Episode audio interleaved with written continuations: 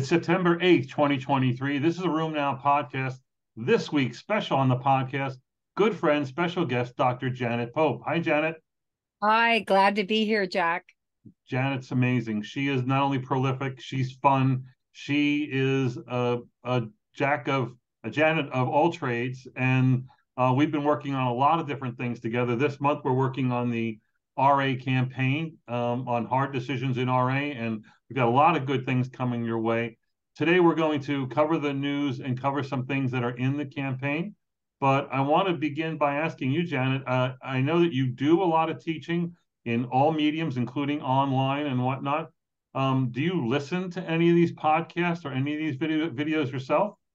I do indeed. In fact, I like to listen, especially in areas where I'm certainly not an expert, because it's, and even when I am uh, kind of knowledgeable in an area, I think it's good to get another opinion because we don't always agree, nor should we. And it helps to, you know, shed light on should I change my practice? Is this a game changer? Or did I look at it the wrong way? Or is there another way to look at it? So I do. Yep.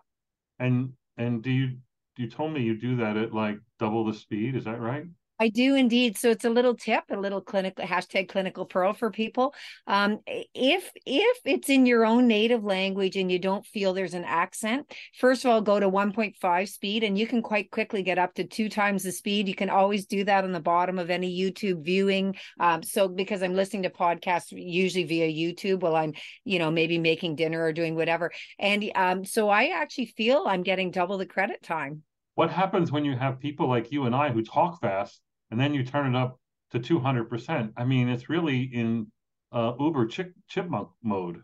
Yeah, not too many people are in chipmunk mode. You'd be surprised at how, relatively speaking, English speakers talk a lot more slowly than, say, Spanish or French, in my opinion. But I don't know what they're saying in Spanish and French, so I could be totally wrong. All right, so let's get into some highlights from this weekend on the on the RheumNow website. Uh, I like this article from ARD, and you're the person who's going to explain not non-inferior to us. So this is an article from Lisa Stamp and colleagues where they're doing again great work in gout, and they came up with this uh, paper that says placebo is not non-inferior to colchicine in gout flare prevention. So the idea here was a 12-month trial, 200 patients on allopurinol. First six months, they gave them colchicine 0.5 once a day or placebo and then at the end of six months, they stopped the colchicine. It, overall, at six months, gout is 0.61. Um, with placebo, 0.35. With colchicine, the non inferior margin on this was 0.12 gout flares per month. Basically, they said that it was not non inferior. And then after stopping the colchicine the second six months, there was no difference between the placebo because I guess you got rid of, rid of all your gout flares because um, you kind of front load those with uh, urate starting urate lowering therapy. So it looks like colchicine is better, but this language of not non-inferior, do you want to help our audience better understand that? Right. So statistically, first of all, nothing you can never say statistically anything's the same. Even identical twins statistically aren't the same. So you can say it's either statistically significantly different, or if you're powering a study to look at uh, what what we think of in our mind of equivalence. Equivalence means around a point estimate, a confidence interval, like oral surveillance that we'll talk about later. That if things are within that confidence interval, then they would be considered what we would say in lay language similar or not not non-inferior so they're statistically in a realm of a possibility of a point estimate that has a confidence interval around it. So the easiest way of not non-inferior means about the same. But I didn't think it was about the same. I mean, the p-value is actually it's pretty the p-value is nowhere near statistical significance but it wasn't it wasn't supposed to be a superiority trial which i probably would have designed that way. And right. clinically the the graphs diverge in that first six months. I if i were the patient i would have rather been rather been on colchicine if i tolerated it because they did have less flares. And that's what i would have still probably done at the end of the study said why not give colchicine? In canada it's really inexpensive. I we won't go there in the us that the prices have changed. But um, to decrease the chance of a gout flare. And then yeah once you're in steady state around you know three months in this trial it was at six months to stop it. It didn't make any difference once you came off it. So when i retweeted it people called me on it. I said look at it, it looks like colchicine's a bit better for a while. And people said no no no. It's not better. It's non non inferior Oh well, yeah. I mean, I kind of agree with you in that interpretation. Um, I, as opposed to, you're right. I think I, they should have done just the superiority trial, but I would imagine that the non-inferiority trial has some benefits in in sample size and and and the construct of the trial. Does it, or are they equally? You know what, Jack? Usually it doesn't. Usually, um, uh, an equivalence-ish trial has a larger n than a statistically different because it's easier in many ways to not have that tight confidence interval of say like a 15% point estimate around something. So often equivalent studies non non-inferior studies often need a larger end. So it's kind of weird they did it but they did it. Good for them for doing it. Will it change my practice? No. I'm still going to use colchicine, but I'll say if you don't want to take it or if you have diarrhea, at least maybe you you won't need it certainly in the second half of the year. Maybe you won't need it at all when I start allopurinol. But if you've had a lot of attacks recently and I'm starting you on allopurinol, I'm sorry, I'm a bit old fashioned. I'd still use the colchicine for a while. All right, so our, we're going to venture outside of rheumatology and talk about genotyping. This is a study that I found um, really interesting, and it looked at this issue of whether you could get any benefit out of genotyping a newborn and looking for mainly monogenic, um, you know, diseases, uh, inborn errors of metabolism and whatnot. In this study, they had almost 30,000 newborns, uh, and they genotyped them right from the start. They found uh, nearly 3% who had a genetic disease um, that was identified by the genotype, and half of them were later diagnosed as actually having that disease. So the positive predictive value is 50%. Overall, one in 500 newborns could benefit from using these larger um, uh, gene panels as first tier screening of newborns. The issue here is previously they weren't refined enough and weren't accurate enough, had problems. So they really didn't pan out as having this degree of, of predictability or utility. Uh, and, you know, they do, you know, single gene assessments with finger sticks for like uh, PKU and other things this widens the possibility. I bring this up because do you think something like this could be done that would be helpful in identifying autoimmune and inflammatory diseases? Well, first of all, we don't really have very much monogenic uh, diseases. I mean, we like the rare, rare things, the the TRAPS kind of kids and um, congenital sarcoid, that NOC gene, and and all the TRAPS cousins that I just call LAPS, FLAPS because I don't remember what they all stand for. But it's it's kind of too rare. That's the first thing. The second thing is just as an aside before i kind of i'm hedging on the answer for a sec um, it's amazing they got ethics uh, irb approval for 30000 uh, uh, pricks on I pro- probably it was done with the pku and the uh, tsh on a little uh, a little their heel sample but uh, because and it's also amazing parents agreed because you know this could have huge implications in some countries on maybe this kid would never be insurable but you know we won't go there we won't go to the big brother aspect of it. Um, but yeah, there could be a value. And I think a 50% predictive value is that high enough that I'm going to worry about my kids, say, having a type 1 diabetes, which is polygenic. And probably you need, well, you do need another hit, like getting a viral illness or something that's going to blow out your pancreas. But you know that a 50 50 if the kid's positive is that enough to worry um the kid's too young to know but worry the family the rest of that kid's uh, childhood days or what? So I, I think you know it does bring into consideration what if you started doing um, these brac uh, genes or something for breast cancer on a little baby? Does that mean this kid's gonna you know live with that uh, all their life i mean that would be more in girls but those genes are also associated with some cancers in men as well so i don't know it's a little bit uh, dystopian in my opinion but yeah. said and done i just don't i don't think we're ready for prime time yet i mean with with the way things are going this might be commonplace in 10 years with all this ai learning stuff and maybe only going down that genetic line if there's a positive family history or if there's um you know a certain combination in the polygenic diseases, right? Once you're beyond monochromic or monogenic, you can get into polygenic probably by smart people doing things over time. I mean, this applies not only to genetics, but also to, you know, the the idea of, of you you're getting evaluated or you're admitted to the hospital. Everybody gets, you know, full body CT scans or full body MRs, and then you only image the thing you're interested in, in or maybe there's someone shows a cost efficacy to you know, finding things that they didn't show up for. I can't, imagine that working, but this is very Big Brother like. It's certainly dystopian. I think it's a very good word. Um, our next one is actually comes from Rich Furie, who was featured in a plenary session that was published in the journal Lupus, and it's a discussion of um, zoster risk, but really as it relates to drug therapy that targets uh, alpha interferon. And so, uh, in uh, in the short amount of information provided uh, by Rich, uh, patients in the anifrolumab, the antibody against alpha interferon, said had an eightfold higher rate of herpes zoster. And if you look at the actual incidence rates um, on anifrolumab, 6.9 per 100 patient years, that's very high. That's 69 per 1,000 patient years. That's higher than actually the any of the JAK inhibitors versus 1.5 on placebo. That's about right, 10 to 15 per 1,000. So it's really uh, much higher with alpha interferon inhibition. And then he goes on to say that there are other drugs that either directly or indirectly target alpha interferon, sifalimumab, um, litifilimab, which was in I think New England Journal this year, uh, daxdilimab. I don't know. I don't know what that one is. And deucravacitinib um, has uh, some effects on alpha interferon. Um, what's your take on this? I mean, do you think that um, your approach to anifrolumab should equal your approach to JAK inhibitors when it comes to worry about zoster? Should they all be vaccinated? Should you? What, what do you? How do you consider this?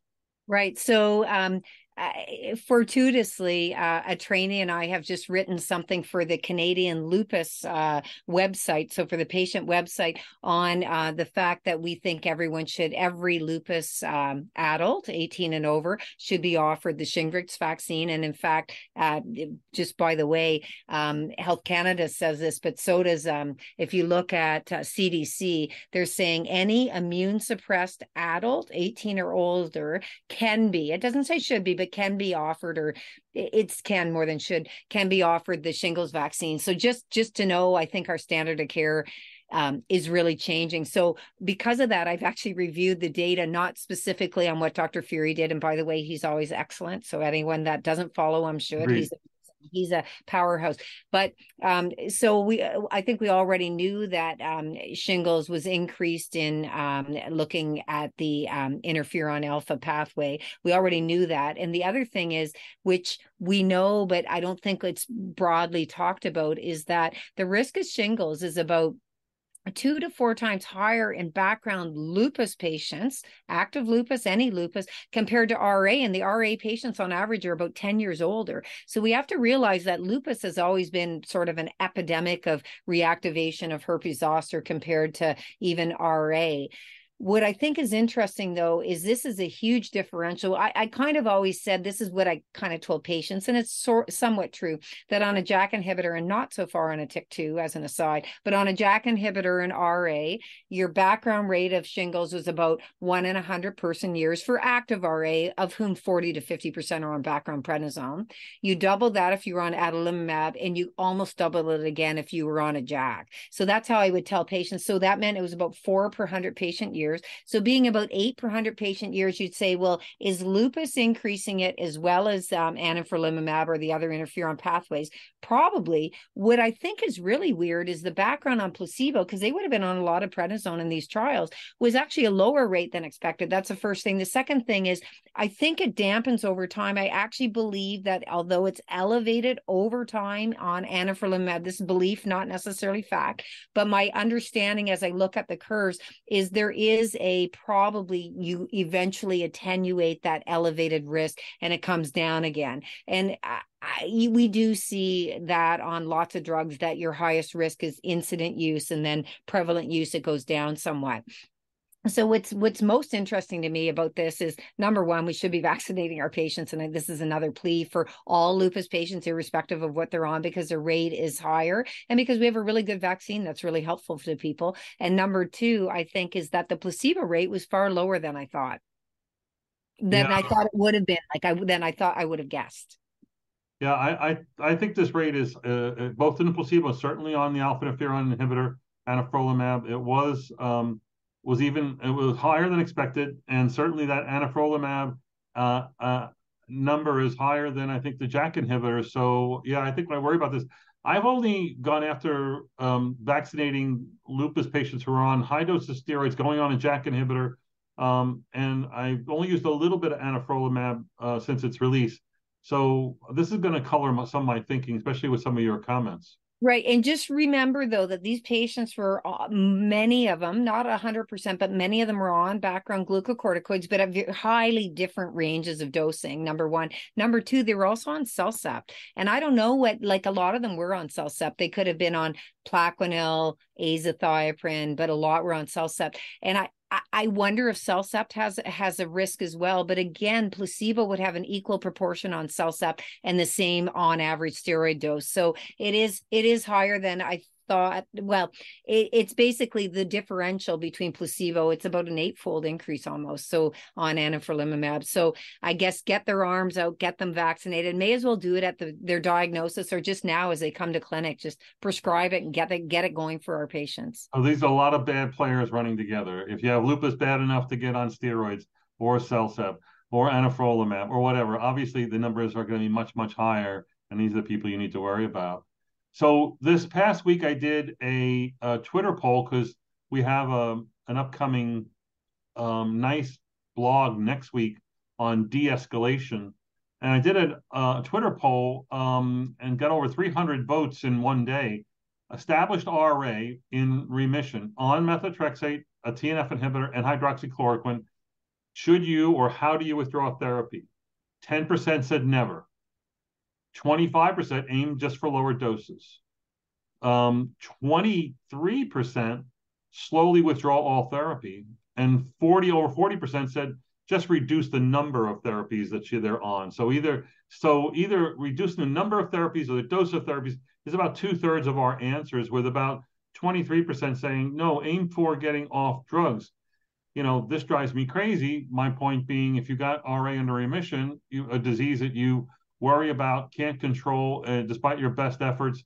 You know, why are you withdrawing therapy other than patients want to be off therapy? So I'm going to bring you now to the Arctic Rewind study that was also put out this week. This is uh, about 100 patients entered the trial, final data on 84. They were in remission for more than a year. And there were several arms in that. One arm was people who actually um, um, tapered to discontinuation. And what they showed is that if you taper to discontinuation, their flare rates um, in the next six months, I think, was 63% versus 5% who stayed on the TNF inhibitor in the Arctic rewind. So basically, tapering is, if you're going for discontinuation, has a big risk. But what they said is like sort of like the asterisk at the end was nonetheless, most patients regained remission with reinstatement of the TNF inhibitor. So, does this kind of study inform what we do? Well, I think it does inform us, but not with their conclusion. I would say when you stop drugs, they stop working. Uh, you know, 60% flare rate versus 5%, you know, your patients, what group they'd rather be in, number one. Number two, I did do your survey and I was in the 40 some percent that said, just get them off one drug, keep the rest, which probably meant hydroxychloroquine because you didn't give us the option of drugs. Sure. You can't, you, you can't yeah. do that in these surveys, the way they're, they're formatted. Um, so what I think is, um, first of all, these patients it was real world care, so they actually really did need their um, their their their drugs. Because if you just started an early RA and you're randomizing to a bunch of drugs or a few drugs, you can get some people off drugs some of them because they maybe didn't need them to begin with. They they only needed one drug and not two or something. But this this was a real world. It was actually a nicely designed study and good for them for following up on it. And i did hear the oral presentation at uh, EULAR it was a good presentation. But my take home is a bit different. Uh, it's more like your take home i think is you know if 63% are flaring why do we want to do that to patients? Some people won't regain and even if you will you could lose work. It's pain and suffering. And we'll have a rare patient that this is the flare that actually subluxes their their dominant hand second and third mcp that we can't once you're sublux we can't get that back. So why would we do it? You know these were serious patients in the real world. They actually really needed this stuff. So i would say you can take you can taper but i don't even like that word. I'd rather say you can reduce dose but when you stop drugs they stop working shockingly. Right and, but I think that the you know what the main retort to that is, hey, they're going to stop the drugs anyway. Well, that's a whole different story with non-compliance and your level of trust with the patient and how much you're educating. The I think patients say, my doctor's got me on four drugs for rheumatoid arthritis. And then would they not be happy by saying, my doctor reduced my drugs to just two? You know, it doesn't matter which ones, you know, to use so much. It may matter. To, and so I always try to stop the one that's most objectionable to the patient.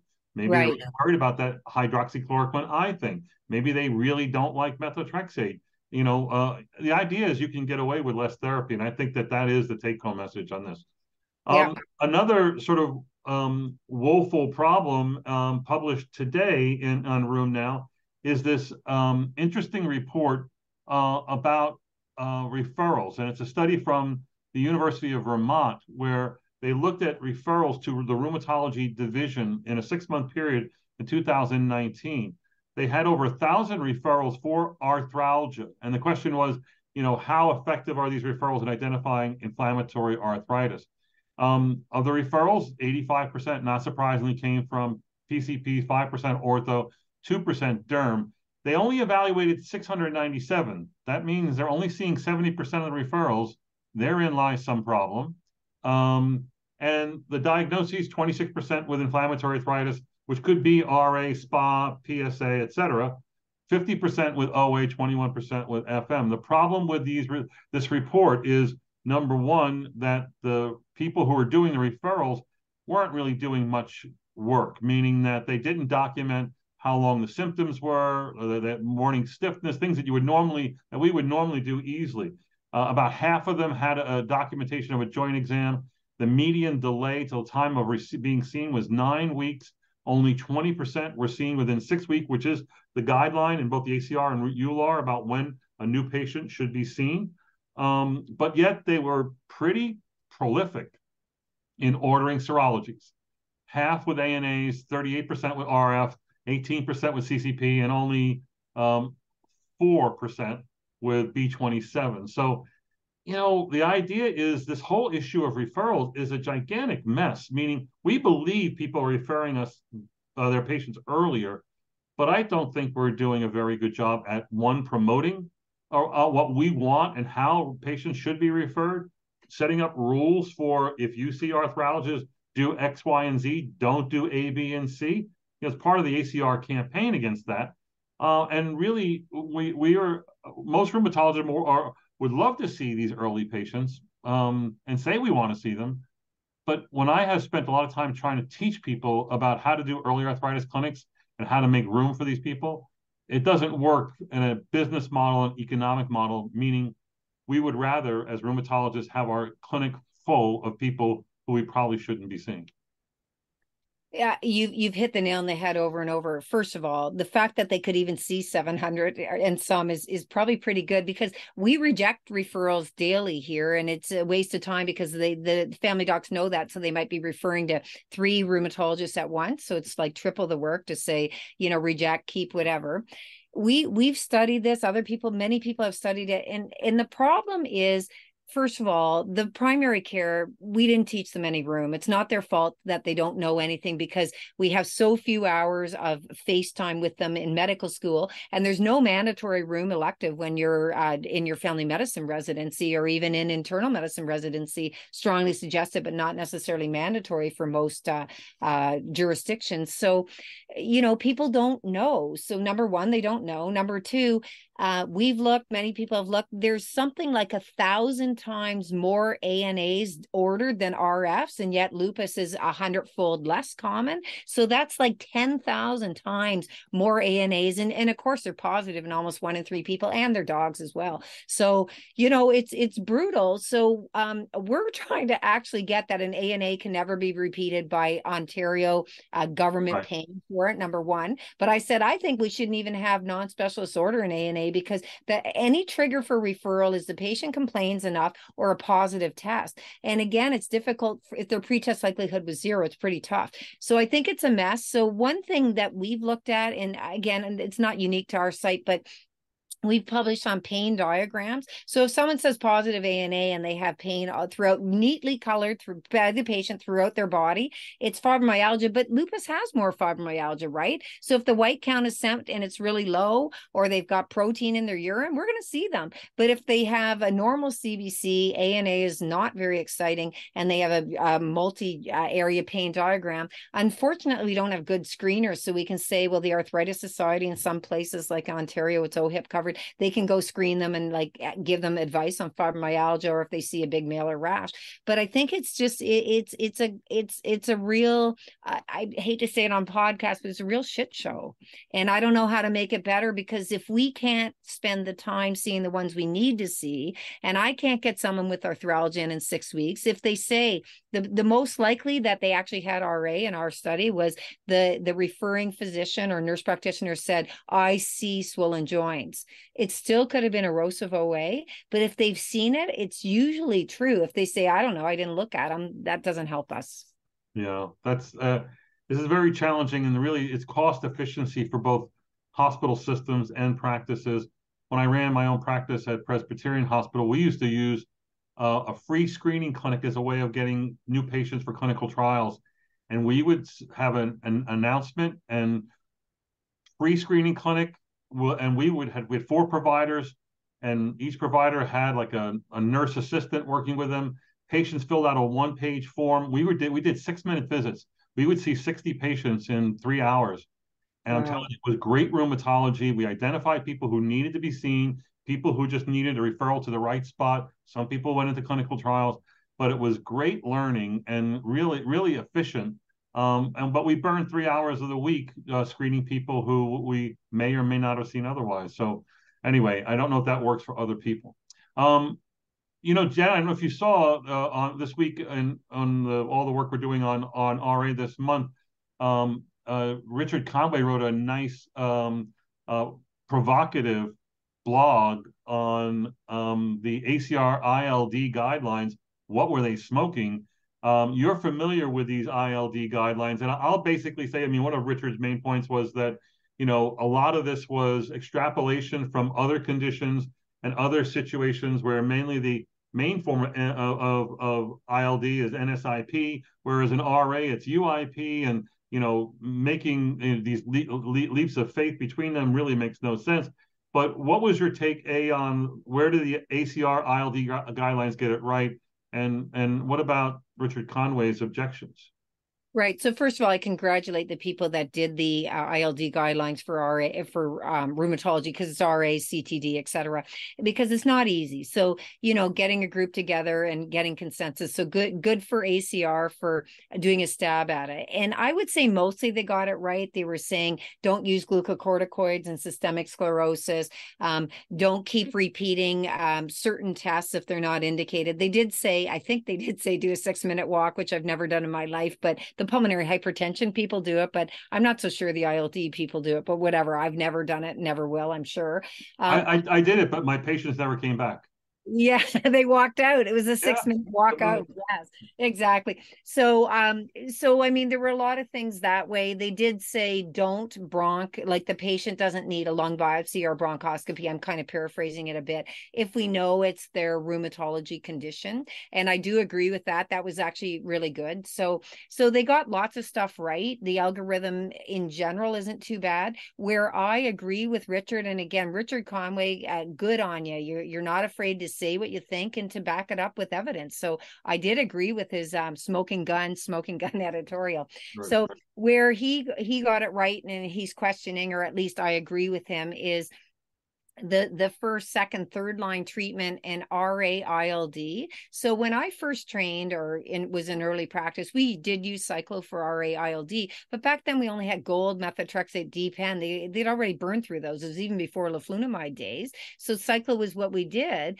Um, but eh, to to suggest azathioprine mycophenolate mofetil and cyclophosphamide all of which would be quite okay in scleroderma, not in the order I'm giving you in an order of MMF first and systemic sclerosis. And they the order there made a lot of sense to me. And RA, number one, we got to treat the underlying disease. And none of those are very good at treating inflammatory arthritis. So I would go and do go to rituximab, maybe tocilizumab, maybe a JAK, um, uh, certainly abatacept. So rituximab and abatacept have a lot of data. Tocilizumab, we're inferring from uh, certain data like like the uh, the the two uh, scleroderma studies. So I would go uh, like rituximab would be my number one first line advanced therapy if someone has RA-ILD or if they get RA-ILD and it's worsening and they're on a TNF, I would still switch them to Ritux. But I would also consider abatacept and maybe tocilizumab and maybe a JAK. So the order doesn't seem to be me to be as um, perhaps as updated as I, I get it. These are more cohorts and clinical studies and registries and stuff but that's where I just don't agree with them. Or if you do, you got to use what cyclo and a drug to treat their RA. We don't combine like that. Increased risk of infection. Okay. Let's end with a discussion of what the session that you ran this week on Tuesday Night Rheumatology.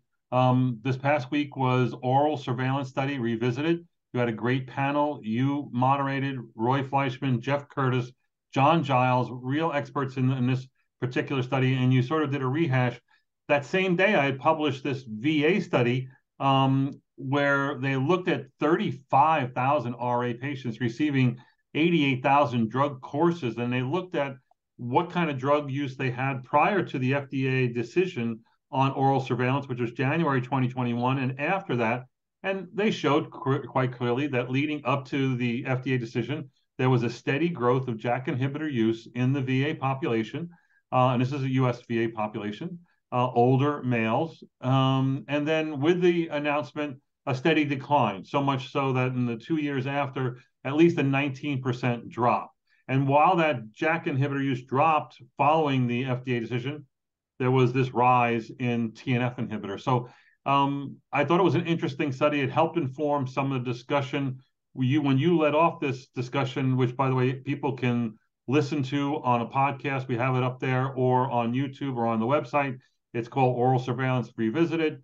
Um, with Janet moderating it, the first thing we showed was a survey of of, of our rheumatologists, 213, I think, showing that um, there was this decision, there was a regulatory change. And when you ask people about the effects, they three quarters of them, two thirds of them, are reducing or being more selective about their use of JAK inhibitors, um, based on one study based on one FDA action. Were you surprised at any of that? Um, so first of all, I'm not surprised because even prior to oral surveillance, the EMEA had uh, had made a ruling because of the increased VTE, talking a bit about infection and also talking about death rate in the arm. The 10 BID, let's remember, got stopped, and those patients were transferred over to five BIDs of tofacitinib. So I'm I'm not. I, I'm not surprised because I think it's two things. First of all, this study was a it is only one study, but it is a giant RCT and will never be redone on this class of drugs, in my opinion, because it won't be. And we're going to find an underpowered cardiovascular kind of quasi answer on the baricitinib study. And why do I say underpowered? Because it's not it's powered for VTEs, not for right. MIs. So it's a bit of a different population. That's the first thing. The second thing is I think I think people are more apt, particularly rheumatologists, where we often are uh, quite appropriately probably are more conservative than, say, emergency room, where you have to make a decision today. We have time with our patients. We don't have to make a life and death decision today for most things that we're doing for, with our patients. So I think we tend to be more uh, fear, not fear based. I'll call it more. We we look at safety to benefit. I must say, I try to look at benefit to safety because I'm never prescribing a drug for it to be safe. I'm prescribing it for it to be effective, but with a good um, ratio of effectiveness and safety. So, with that in mind, I think the FDA, uh, heating, and plus other health authorities probably did indeed change behavior because we, we do have options and we do want to be safe for our patients. And in fairness, the VA is again the smoking gun of high risk people. They're a bit older, the ones going to the VA. They're uh, 80% men, whereas RA in general is 80% women in the background population. And the smoking rates are pretty high in vets compared to, again, age and sex matched uh, general population or even the rest of the RA population. So these are higher risk patients, not all, but on average, I'm generalizing to the average patient there. So they probably did, not probably, I think they did the right thing by being cautious. And I think being selective, the way that survey went, does selective mean I profile and unless if I think they're the highest risk, I won't prescribe, or I profile and now I use a TNF first and a JAK or um, later line therapy. And you did ask about what line of therapy for JAKs. And um, surprisingly to me, US is pretty similar to rest of the world when you really have a very strong recommendation that um, um, should only be in a way prescribed or reimbursed after a TNF, whereas most other countries you can use what what you want, but you might want to do an order effect of uh, the best coverage or more biosimilar use throughout the world compared to US. Yeah, one of the things that was surprising about the survey we did prior to this Tuesday night rheumatology we asked when where do you position the JAK inhibitor? And yeah, most people said, um, I think it was like 30, 40% said after the first TNF. But after the second TNF was a minority, meaning like this has been uh, clearly there's been a shift. And I don't know if it's prompted by this or this is an evolutionary change. Uh, the people that would use that after the second TNF was, I think, 10 to 15%. That the next in line after the first TNF was after another non TNF biologic and then they would use a JAK inhibitor as a second choice. So I thought that was all interesting um, about, and it clearly our thinking on this has evolved. Um, but there's you know a healthy number of rheumatologists who haven't changed their prescribing behavior as a result of this. Actually, I think I'm one of them. I think some people are more conservative, uh, are thinking twice about this. Um, well, anyway, from having this great session that you had that went very fast with the discussions and the questions, was there anything in the discussion that really popped out at you that uh, you want the audience to know about? Well, here's I won't call it surprising, but but I think the way John Giles said it was really really good. I think he was the one that said it is this generalizable to all JAKs? So we were asked that, and that was a great question. And uh, John, maybe Jeff said it's one. One of the panelists said, you know, if it was found to be non non inferior, we're back to those words again. In other words, if it was about the same, the cardiovascular and the cancer risk and all the other risks, if it was about the same, I think in our minds we would generalize it to all the JAKs. So why would it be different if it's if it's um, only TOFA will look at this kind of uh, question because they were mandated to look at it. So if it's tofacitinib, is it then, can I generalize it to maybe a JAK1 or to a JAK2 or um, frankly to a TYK2, which we're not going to use in RA. Yeah, we might use a JAK1 TYK2 someday, but we're not going to use the the um, TYK2 drug at this point in time in RA because it's not going to work in RA. Right. So so is it generalizable to the other JAKs? And I guess um, yes putting it that way of course it should be but with all these databases showing um, that this rate the rate is similar in the databases when you reproduce in high risk patients but but the rate on other drugs seems to be pretty similar to a JAK And that's not always true in the that STAR study, which was a giant trial, and you'll never be well, it's not a trial, a giant look at multi-registry stuck together. Um, we can call it a trial, but I don't mean an RCT. It's an observational study. And certainly the rate was the very same as 1.32 or something in the high-risk patients, which was exactly the cardiovascular rate in um in the tofacitinib oral surveillance trial and it was numerically higher but not statistically than the TNFs now the patients were a bit older and even when you do propensity scoring matching the the uh, JAK patients had a little bit of a disadvantage. They were older had a little bit more uh, failure of drugs. So it's not exactly the same population but that being said and done I don't know. There's a, there's a lot of uh, doubt in my mind if it should be generalizable to all JAKs or not. And for my prescribing practices, where I am very particular is is the high risk population. To me, the high risk population is those who have MIs have MIs. So those who have had revascularization, unstable angina, uh, or maybe stacking a ton of risk factors together. But my 72 year old lady with well controlled hypertension and type 2 diabetes, I would feel not a big problem offering her a JAK, but I'd say we have other options. What would you like? An oral? Because the way we always used to talk about it is do you want a pill or an injection or an IV, right? Which is not a scientific way, but it's sometimes a patient preference way. So I still am offering a 72 year old lady JAK as first advanced therapy, but with some caveats. I'm not going to offer a 72 year old man who's a heavy smoker, uncontrolled diabetes, a JAK first. So I have changed my opinion in a, a proportion of patients. Yeah, and my follow up, I agree with everything you said. My concern going forward is that there are too many um, oral surveillance wannabe redesigns of data to say, listen, when we try to match up our large registry, our large data set to be something that looks like the high risk population, we don't see those results. And you can't compare apples to hand grenades. Uh, and that's what that is. They're not even close. But yet at EULAR, we saw at least four of those studies. At yes. ACR, we're going to see another half dozen of them that are going to try to say, you know, I don't know, I'm not seeing it, as if to say you really shouldn't worry about this whole JAK inhibitor issue. And the answer is a well designed trial has taught you where you should worry. Over 65, smokers with MIs, and some combination of all that are the people that you got to worry at. So, yeah, uh, I agree. You can't, you you cannot overcome a, a, a larger RCT. Like we'll we'll probably never have never is a strong word. We're not going to have many larger trials than this. So this was designed to look at something and um, and it failed. Although the the rate, unfortunately for tofacitinib, everything was higher. The VTE, the serious infection rate, um, the MIs, and the malignancy. And the malignancy is what surprised me actually most. So right. we we can't make it go away by a bunch of registries. So it is true and it's generalizable in my mind to the very high risk patients. I'm not going to generalize it in my mind, but I could be wrong to anyone that would be eligible to get into the trial because that would be a lot of my population, you know, 50 plus with one or more cardiovascular risk. But most events events occur in high risk people in any study. So they're the people to worry about.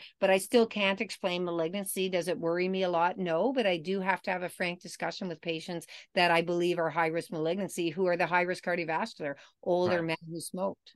Uh, yes, and obesity and bad nutrition and you know, all the things that contribute cardiovascular risk can contribute to a malignancy risk as well. Um, I want to end with um, how you think we should be handling this multimorbidity issue. Um, today uh, or yesterday on the RheumNow, great video by Bryant England on multimorbidity, really nicely done. Um, and the one thing that that he points out about this oral surveillance is oral surveillance is a multimorbidity study, meaning the inclusion criteria were people with multimorbidity, and we saw some really striking things. And so when you brought that up to your panelists, you know, they all jumped on and said, "This is a big issue. We pay, have to pay attention to it. We have to be proactive. We have to measure blood pressure, look at lipids, not be afraid to write prescriptions, whatever." And, and gee, it sounded great, except, and I think when I ask anybody in the audience, "Are you paying attention to multimorbidity and smoking?" and the answer is yes. Are you? But truly, are you taking ownership of multimorbidity? And the answer is no. So, how do you handle this, and what should rheumatologists be doing? Right. So one quick comment, Dr. England, also a rising star, someone to follow, just as an aside for the audience to hear. Um, he's excellent. Um, so I think I tried to give a solution, but I but I gave a solution that I don't do. Just to say, so my analogy was, um, our our Crohn's group, like we have a lot of GI people here who specialize in IBD. So the IBD group on the on their letters, because it's in their electronic medical record, the last paragraph, although it could be shorter, by the way, says your patient is at risk for cardiovascular, is at risk for skin cancer, is at risk for a couple other, you know, a few other things. I said malignancy. So we suggest suggest regular screening, et cetera. So they're putting it back onto the family doc. But I think I I think we should just make a module and people can modify it. That um, by the way, because it's true in PSA, it's true in RA, it's a bit less true in SPA, it's true in lupus, that we should probably have a, mo- a little line, just two lines saying your patients at a higher risk, treat them like a type 2 diabetic with all the targets. That I think, and, and my that's my impression to treat them like a type 2 diabetic targets for lipids for blood pressure and for an H yeah, for an A1C if they are if they're they are diabetic. But I think that would go a long way and then encourage smoking cessation and exercise and healthy Mediterranean diet. If we had just two lines maybe the primary care could act on one thing every time they saw the patient and we could reinforce it. But it's almost like the best kept secret. And we've looked we actually um, published on it in lupus saying do you know they're at higher risk for cardiovascular? Yes. Do you tell anyone in the notes? Nope most Canadian rheumatologists said, no, I don't. So if we know it and we're keeping the secret, we're actually kind of a little bit to blame or a lot, a hundred percent to blame. So I think I'm not going to do it all and I'm not good at doing it all. And I don't even know how to treat diabetes now that all the J drugs seem to be a bit out of fashion now that Ozempic's in more fashion. But I think we got to get people to manage, whether it's our own nurse team, whether it's the primary care, whether we send them to a specialist that has an interest, an internist, a cardiologist, what have you. And should we be doing doing coronary calcifications on all these people on CT? I don't know. I do that's not our standard of care right now. So I think we have a long way to go, but putting our head in the sand, including myself, is not the right answer. Yeah, I think we can learn from the surgeons who we used to make fun of, meaning that, you know, day one, day two, day three post op, they do no labs. Why? We don't want to find any problems. We don't want to keep in the hospital any longer. And the point is, if you do a lab, you're now stuck with the result and you got to deal with it. So, yeah, I would say you should be doing A1Cs every six months, a lipid panel every six months. You obviously you're already doing LFTs and CBCs. And whether you extend that to also, I'm going to take responsibility for vaccinations or skin exams.